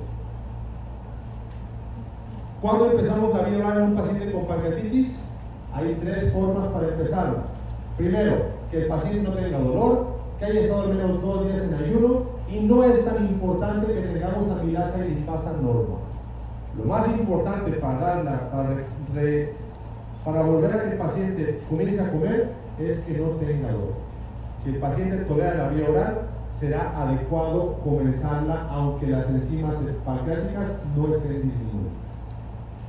Pregunta de examen nacional. ¿Cuánto tiempo podemos esperar a tolerar la vía oral antes de pensar en nutrición parenteral total? La respuesta es 5 días. Si un paciente con pancreatitis aguda al quinto día no tolera la vía oral o continúa inestable, ese paciente debe ser manejado de la forma nutricional mediante nutrición parenteral total. Obviamente van a ser pacientes con algún tipo de complicación, ya sea necrosis, abscesos, obstrucción o cualquier tipo de falla oral. ¿A qué pacientes voy a operar? Si tengo un paciente con necrosis de más del 50%, ¿qué Baltasar es? Necrosis mayor al 50%, Baltasar E.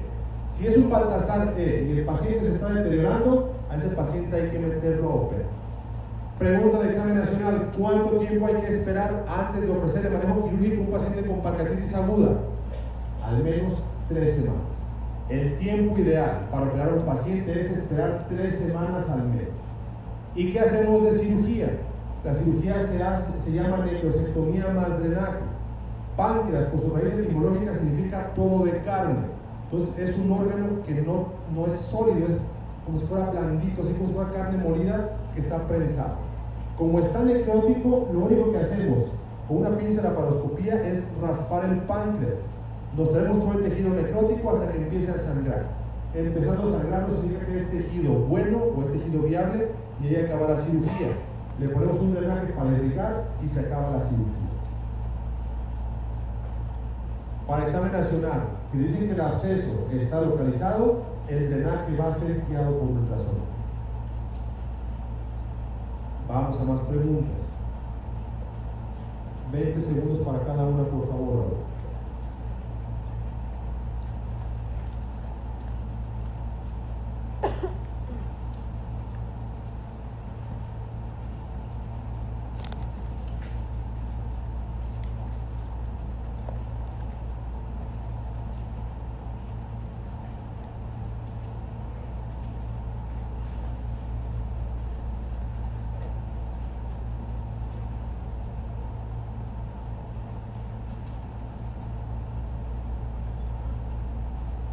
Pregunta número dos, por favor.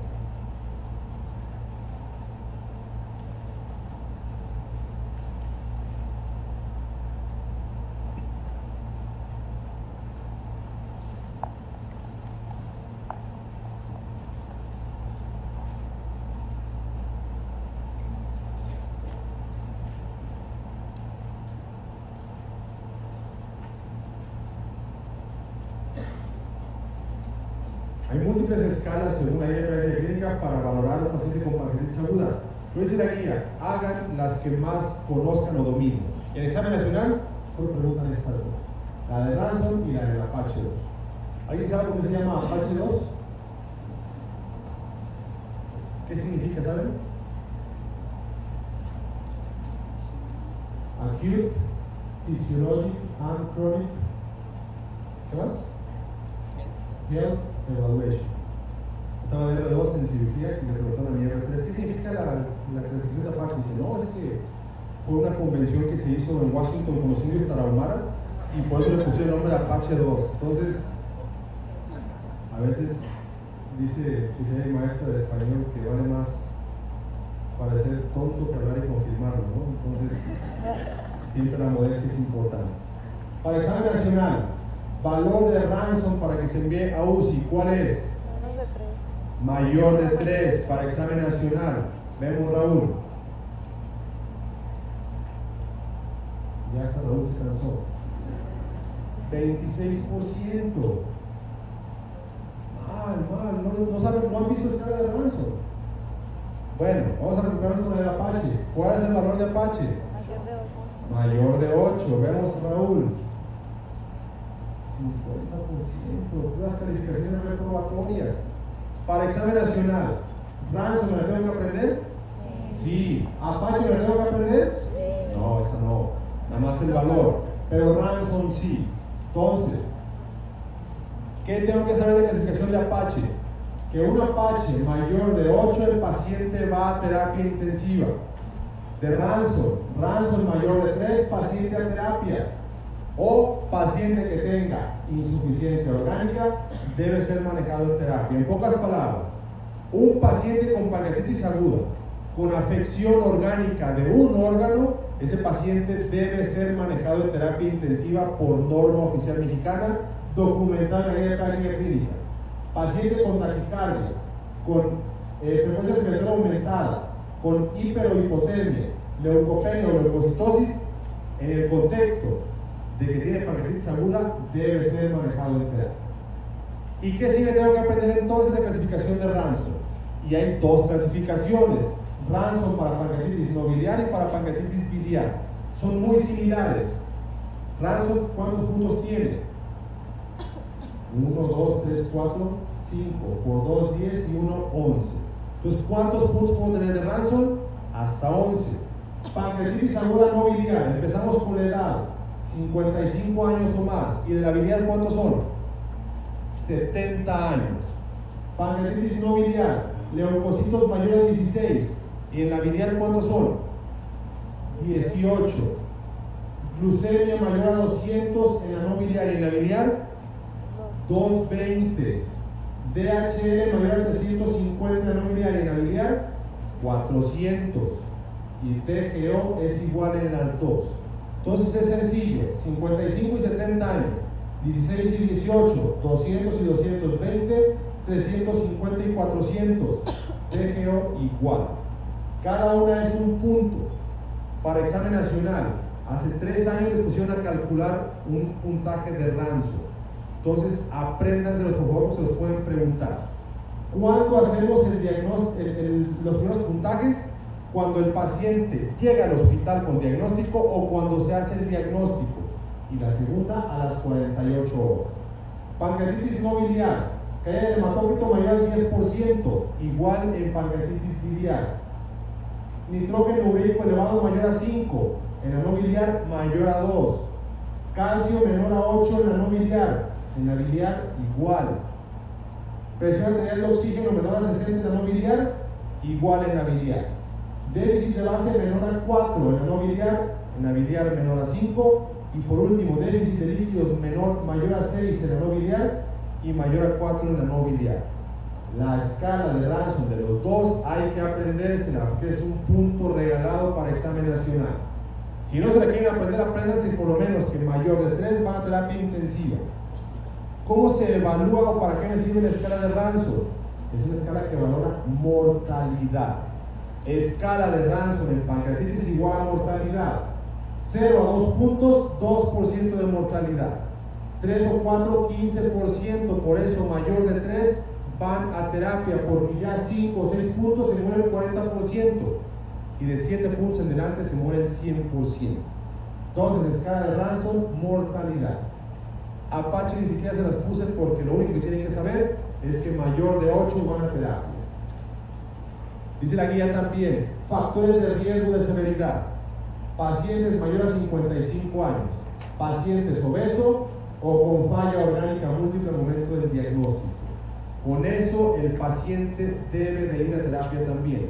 Hace dos años pusieron un caso clínico y decía, ¿cuál es el factor de este paciente que se considera como severidad? El paciente tenía un IMC de 30 y la respuesta, aunque parece calada de los pelos, fue que el paciente era obeso. Entonces tengan cuidado con esto porque es un criterio de severidad. Preguntas de pancreatitis, doctores. Está padre, ¿no? Ajá. Les pueden preguntar todo en su examen nacional. Y tengan por seguro que pancreatitis padre. Vamos al último caso para finalizar el día. Ya los veo apagados, ¿no? Entonces, como estamos de moda ahorita, Van a, les voy a decir Dracaris. Vamos a dar 50 segundos, por favor.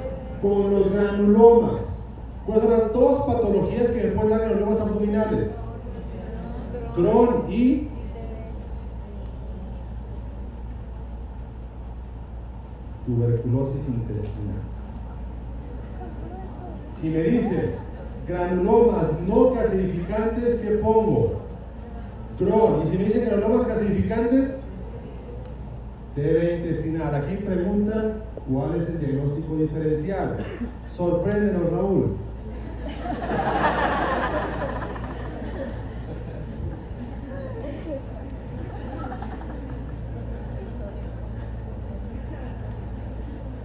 Han de ser caminantes blancos ustedes. Siguiente pregunta.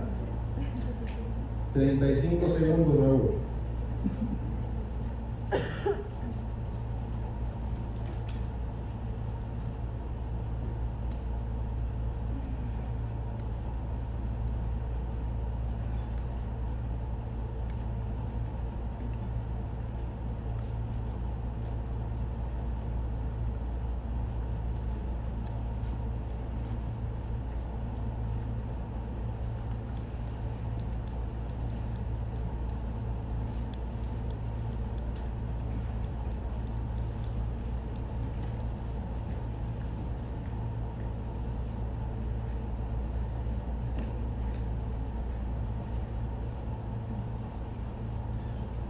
¿Qué pasa entonces con el tabaco y el enfermedad intestinal? ¿Para qué protege? Protege para CUSI y es factor de riesgo para Crohn. Vemos Raúl. Bueno, ahí vamos. Siguiente pregunta. 20 segundos, por favor.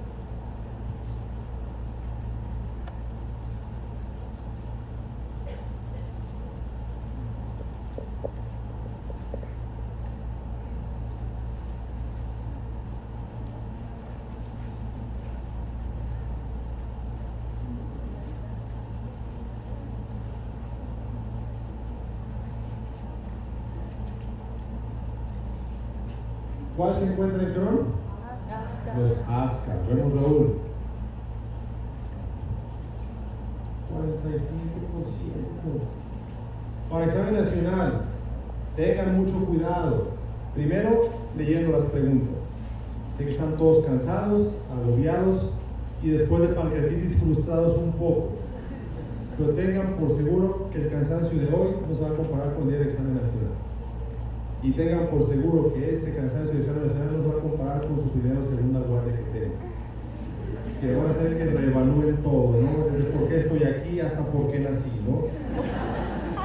Entonces, lean bien sus preguntas, es muy importante.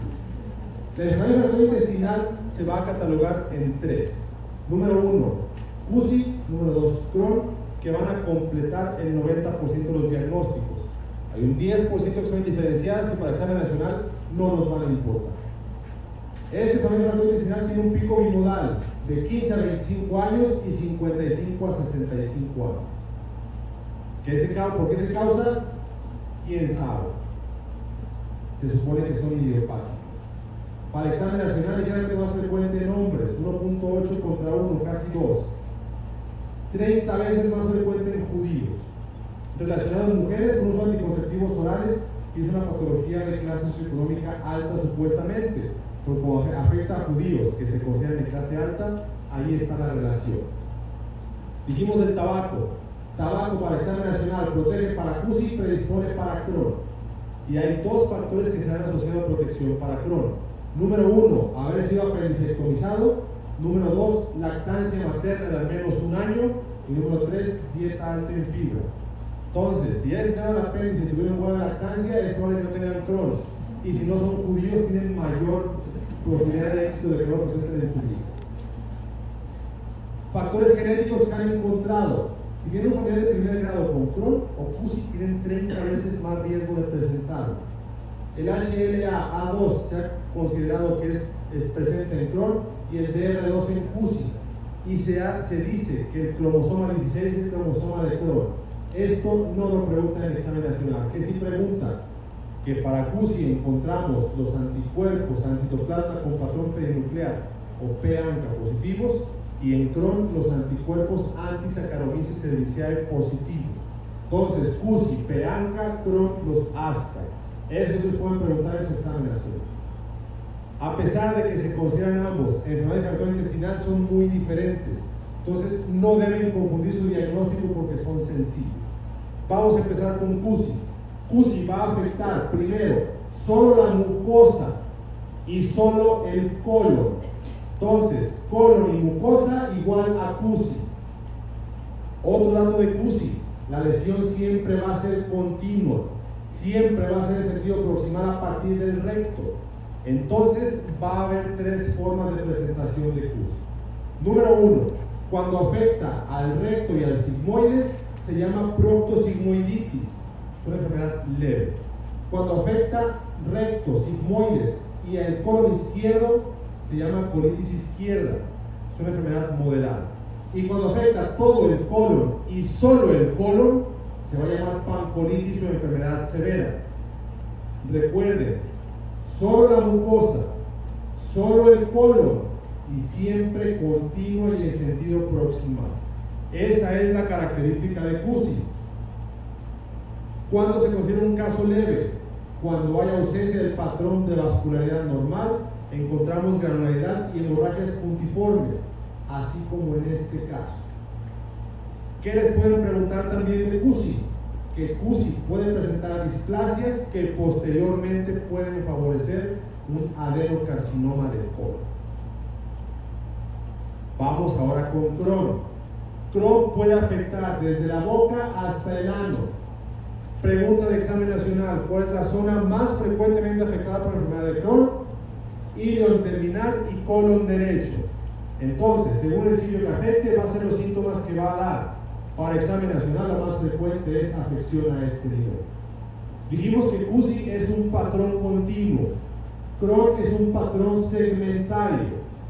Otra forma de diferenciarlo, dijimos que CUSI afecta el recto, Crohn respeta el recto. Dijimos que CUSI solamente afecta la mucosa, Crohn no. Crohn tiene afección transmural, puede afectar todas las capas del intestino en el que está presente.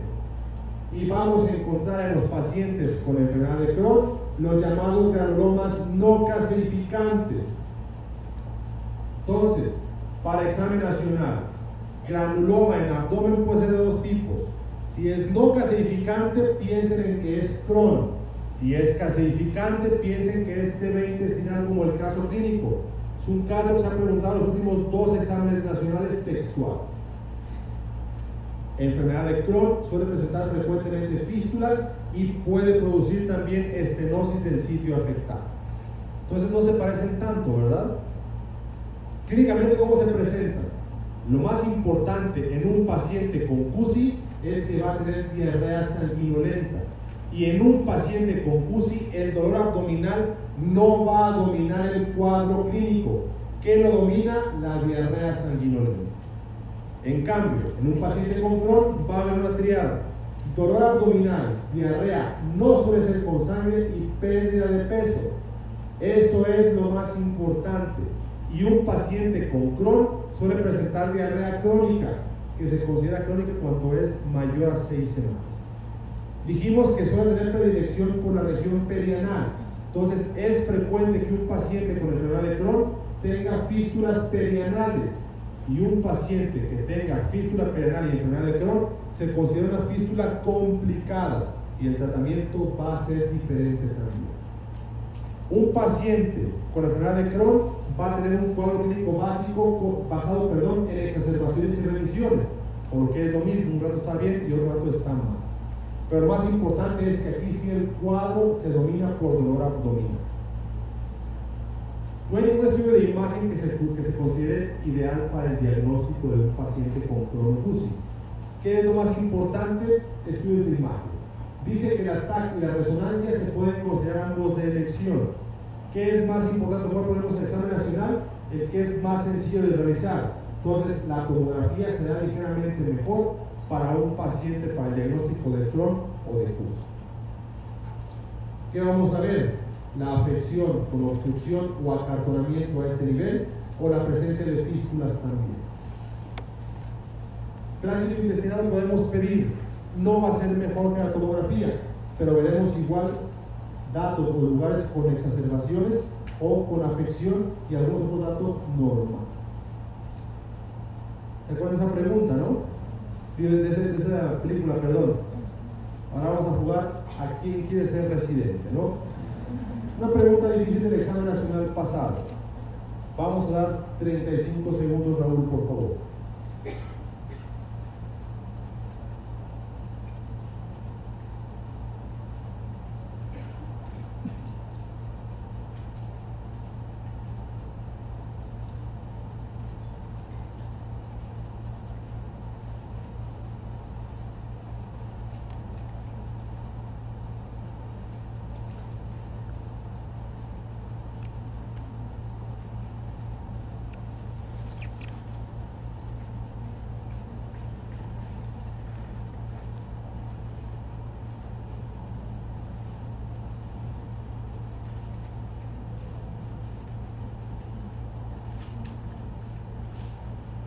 Supongamos que no esa pregunta y digo en la madre, ¿no? Pero también digo después, yo la puedo analizar, ¿no? Con lo que hemos visto hasta el momento de Chronic Cusi, ¿la puedo sacar bien? ¿Qué opción quito primero? La 4. ¿Por qué quito la 4? Porque es de Crohn. Discontinua. ¿Cómo es Cusi? Continua. Continua. ¿Qué otra quito? ¿Por qué quito la 3? Submucosa. ¿Dónde afecta Cusi solamente? Mucosa. ¿Y cuál quito después entonces? ¿Por qué quito la 2? Porque es nuestra. Porque CUSI no es transmural. Entonces, así es el examen nacional. Si me la sé, está muy bien. Si no me la sé, descarto. Y de tener un 25% de posibilidades, me puedo quedar en 2 o sacar el diagnóstico. Veamos, Raúl. ¿O no? O puedo decir, no sé, sé, o la B de buena, o la D de Diosito, o la A de ay güey, no, lo que sea. Entonces, les sugiero que hagan su descarte. Ya tienen el conocimiento, simplemente apliquen. Entonces, el estándar de oro para el diagnóstico, tanto de Crohn como CUSI, es endoscopía con toma de biopsia. ¿Por dónde es la endoscopía? Por el colon. Entonces se llama colonoscopía. ¿Cuántas biopsias hay que tomar? Dos de cada sitio de al menos cinco sitios. Entonces, para el diagnóstico de cronocusi, vamos a tomar al menos 10 biopsias para que sea una muestra significativa. Si dijimos que CUSI afecta sobre el colon, con hacer una sigmoidoscopía flexible será suficiente, porque casos leves afectan el recto y el sigmoides, y de ahí se va a afectar todo hasta el caso grave. Entonces, va a ser suficiente con eso hallazgos en cada uno de ellos. Hallazgos en Crohn, dijimos, afección segmentaria, ¿qué significa eso? Un segmento afectado, un segmento normal. Eso es típico de pacientes con Crohn. Las lesiones se van a llamar en parches. Va a haber mucosa normal entre ellas y las lesiones típicamente se van a describir como en empedrado o en forma de caucho. ¿Y cómo se ven esas lesiones? Así, parece como un caucho muy abierto, ¿no? O un empedrado como el de mi pueblo. Entonces, esa es la lesión típica de un paciente con Crohn. En cambio, en un paciente con CUSI dijimos que lo que se perdía eran las marcas vasculares. Y vamos a ver típicamente la mucosa con gránulos. Y puede haber algunas erosiones. Entonces, mucosa con gránulos, erosiones a este nivel, diagnóstico de CUSI. Recuerden, aquí no hay parches, no hay afección segmentaria, es afección continua. Lo que sí puede haber es unas zonas con mayor afección que otras, pero todas las zonas estarán en mayor o menor grado afectadas. Este año pasado preguntaron histología tanto de Crohn como de CUSI. Entonces, rápidamente, histología de Crohn, lesión discontinua, criptas distorsionadas, puede haber inflamación crónica, granulomas no significantes en el diagnóstico, afección transmural de los vasos linfáticos, submucosa engrosada y afección de la muscular, que dijimos que es afección de todas las capas. ¿Cómo se ve una afección de las criptas? De esta forma.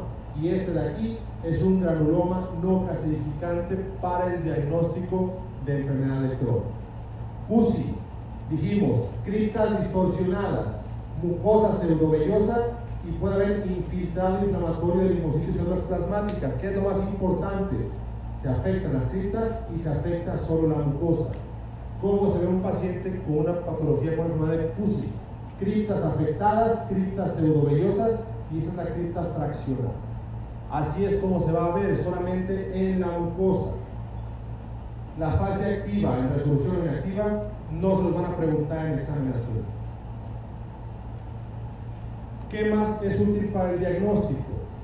Hay un sistema que se llama cápsula endoscópica.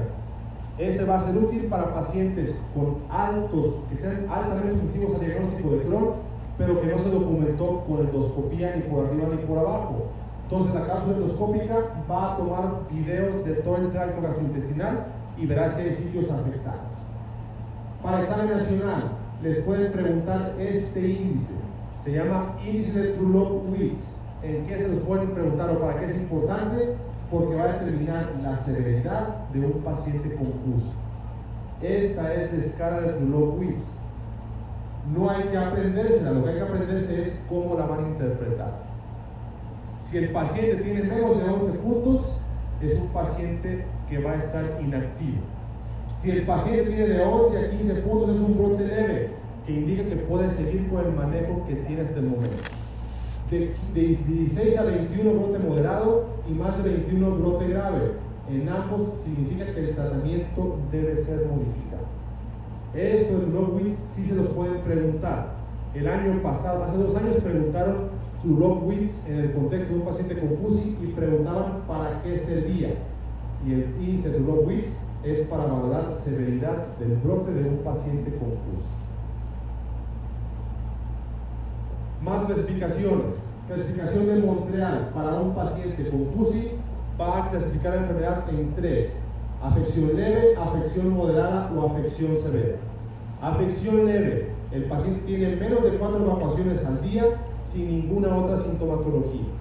Afección moderada, tiene diarrea sanguinolenta de más de cuatro veces al día, pero el paciente no tiene datos sistémicos importantes ni pérdida de peso. Y la severa es cuando tiene diarrea sanguinolenta importante, datos sistémicos y pérdida de peso. Para examen nacional, ¿qué les van a preguntar? El nombre clasificación de Montreal, es clasificación para CUSI y también para Crohn. En Crohn, para lo que nos sirve es para, para ver dónde está localizado la afección y el patrón evolutivo que tiene. ¿Qué les pueden preguntar en el examen nacional? Solamente el nombre.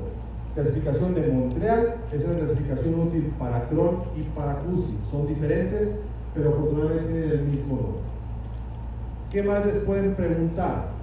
La complicación más frecuente de un paciente con enfermedad de Crohn es la obstrucción intestinal. Los pacientes con Crohn, como son afecciones transmurales, suelen presentar engrosamiento y frecuentemente obstrucciones. El paciente con CUSI suele presentar sangrado rectal. Y les pueden preguntar también cuál es la principal complicación o la complicación más temida de un paciente con CUSI. Y esa es la colitis fulminante o el megacolon tóxico el colon se distiende. Cuando hay distensión de más de 6 centímetros, ese paciente tiene afección del plexo mientérico, pero que es lo mismo, el colon ya no se puede mover porque ya tiene peristalsis, pero los nervios están seccionados. Ese paciente lo que va a hacer es que su colon va a crecer hasta que se perfore y el paciente se puede morir. 40% de mortalidad cuando el paciente tiene un megacolon. Siguiente pregunta. Vamos a dar 25 segundos, por favor, Raúl.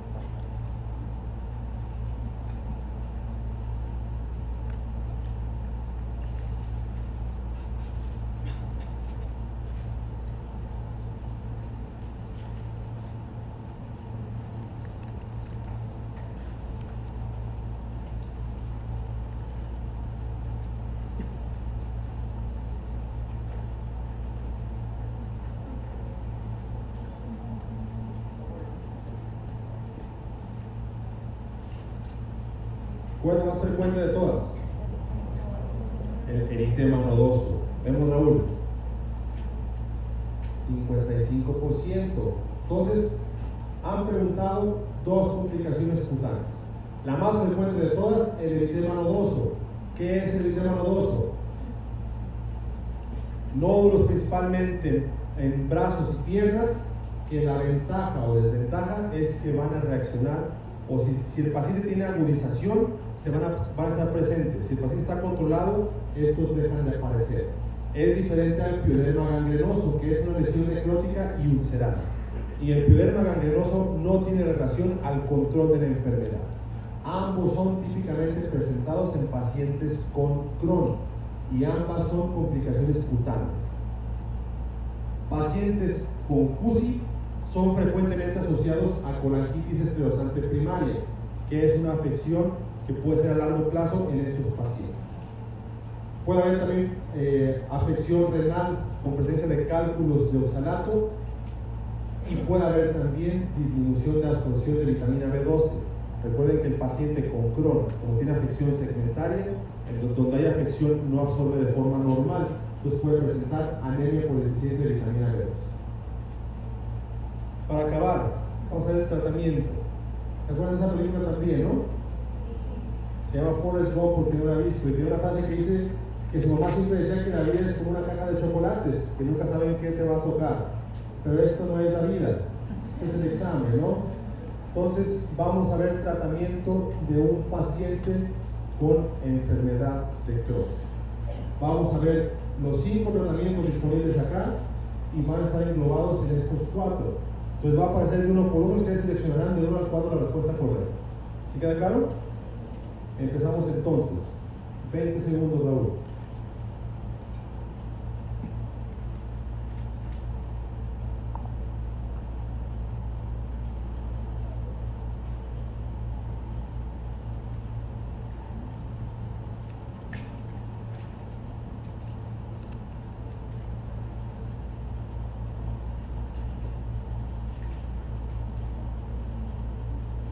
El número 2.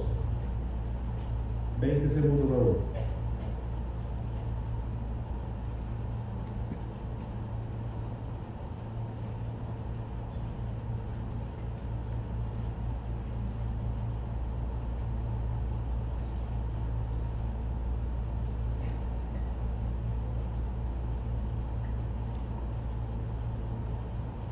Número 3. 20 segundos también.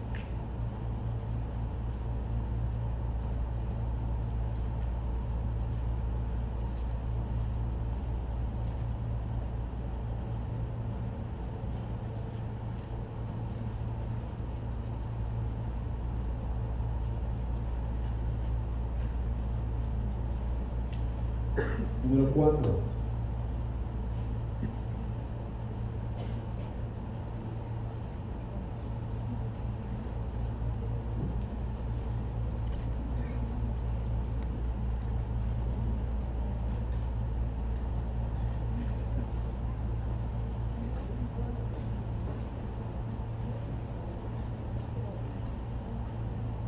Y la última.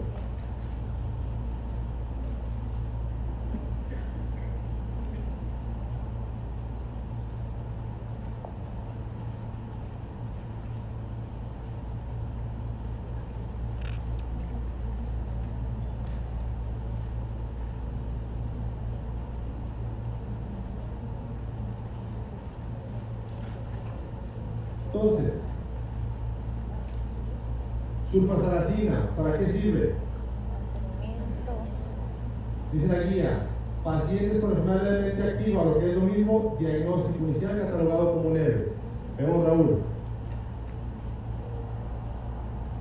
23%. Mantenimiento de la revisión. Cuidado, sulfasalacina en pacientes con Crohn solamente en diagnóstico inicial y que sea catalogado como leve. Leve significa máximo un cuadro por año. Sulfasalacina solamente sirve para eso, para nada más. Número dos, esteroides, ¿para qué me sirven? Para inducir la remisión, dice la guía. En pacientes con enfermedad de Crohn moderada, los esteroides logran la remisión, pero no funcionan como mantenimiento. Entonces, esteroides para examen nacional, inducción a la remisión. Vemos Raúl. 53%. Número 3, azatioprina. ¿Para qué sirve? Para mantener la remisión. Tanto azatioprina como 6 de captoprina y metotrexate, mantenimiento después de la remisión con esteroides. Vemos Raúl. La 3, 33. Y la 4, 27. Por último, la de regalo, espero. Infliximab, ¿para qué sirve? Para pacientes refractarios, tanto para inducir la remisión como para mantener la remisión. Vemos Raúl, 70%. Entonces, recapitulando, mesalacina, cuando solamente afección leve. Esteroides de examen nacional, ¿cuál es el que les gusta preguntar? La budesonida indicados para inducción a la remisión, no para mantenimiento porque tiene múltiples efectos colaterales. Azatioprina y 6 de captopurina, mantenimiento. De primera elección, azatioprina, de examen nacional también. ¿Cuándo quito la azatioprina? Cuando el paciente tiene cuatro años de tratamiento sin agudización del cuadro. Es el momento ideal para quitar la azatioprina. Metotrexate, también para mantenimiento. Y por último, terapia biológica con anti-TNF-alfa. Les pueden poner cualquiera de los dos. Les pueden poner o infliximab o adalimumab. ¿Cuándo se van a usar? De forma en pacientes refractarios, ya sea para inducir la remisión o para mantener la remisión. Para examen nacional también. Si les preguntan, nos ponen un paciente con Crohn que está perforado, ese paciente va a recibir manejo antibiótico de forma inicial antes de la cirugía. Y el antibiótico de elección va a ser el metronidazol. La guía la vamos a obviar. Y vamos con la última pregunta, ya Pablo. 20 segundos, Raúl.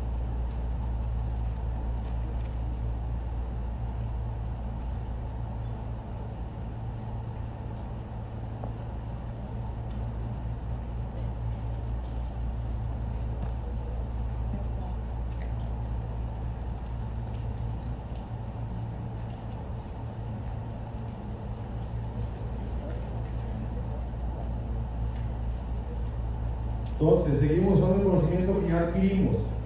¿Dónde afecta CUSI? Dijimos. Todo el colon. Entonces, ¿qué es lo mejor para un paciente que tiene CUSI en todo el colon? Pues quitarle el colon afectado, ¿no? Vemos, Raúl.